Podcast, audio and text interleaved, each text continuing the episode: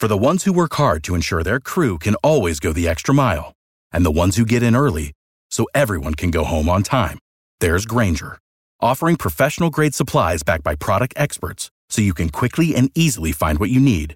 Plus, you can count on access to a committed team ready to go the extra mile for you. Call, click Grainger dot com, or just stop by. Grainger, for the ones who get it done.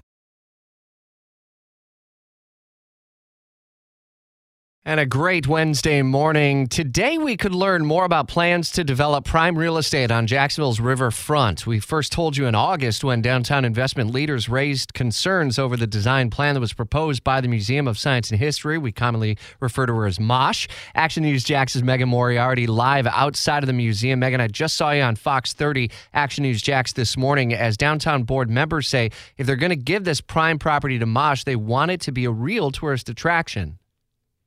And that's very understandable. It is a large space there, but there it is prime real estate, and they can't have everything there. So they want it to be um, a spot that's going to attract a lot of people, especially since it's just walking distance from the Jags Stadium there.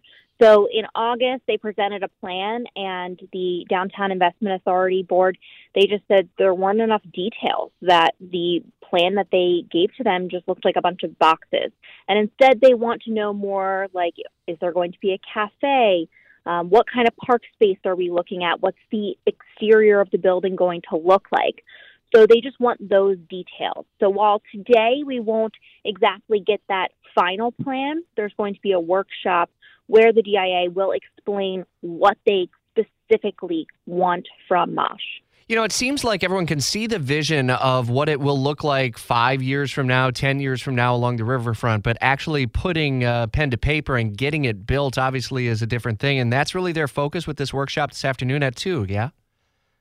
Yeah, and they just they really just want to kind of flesh all of that out.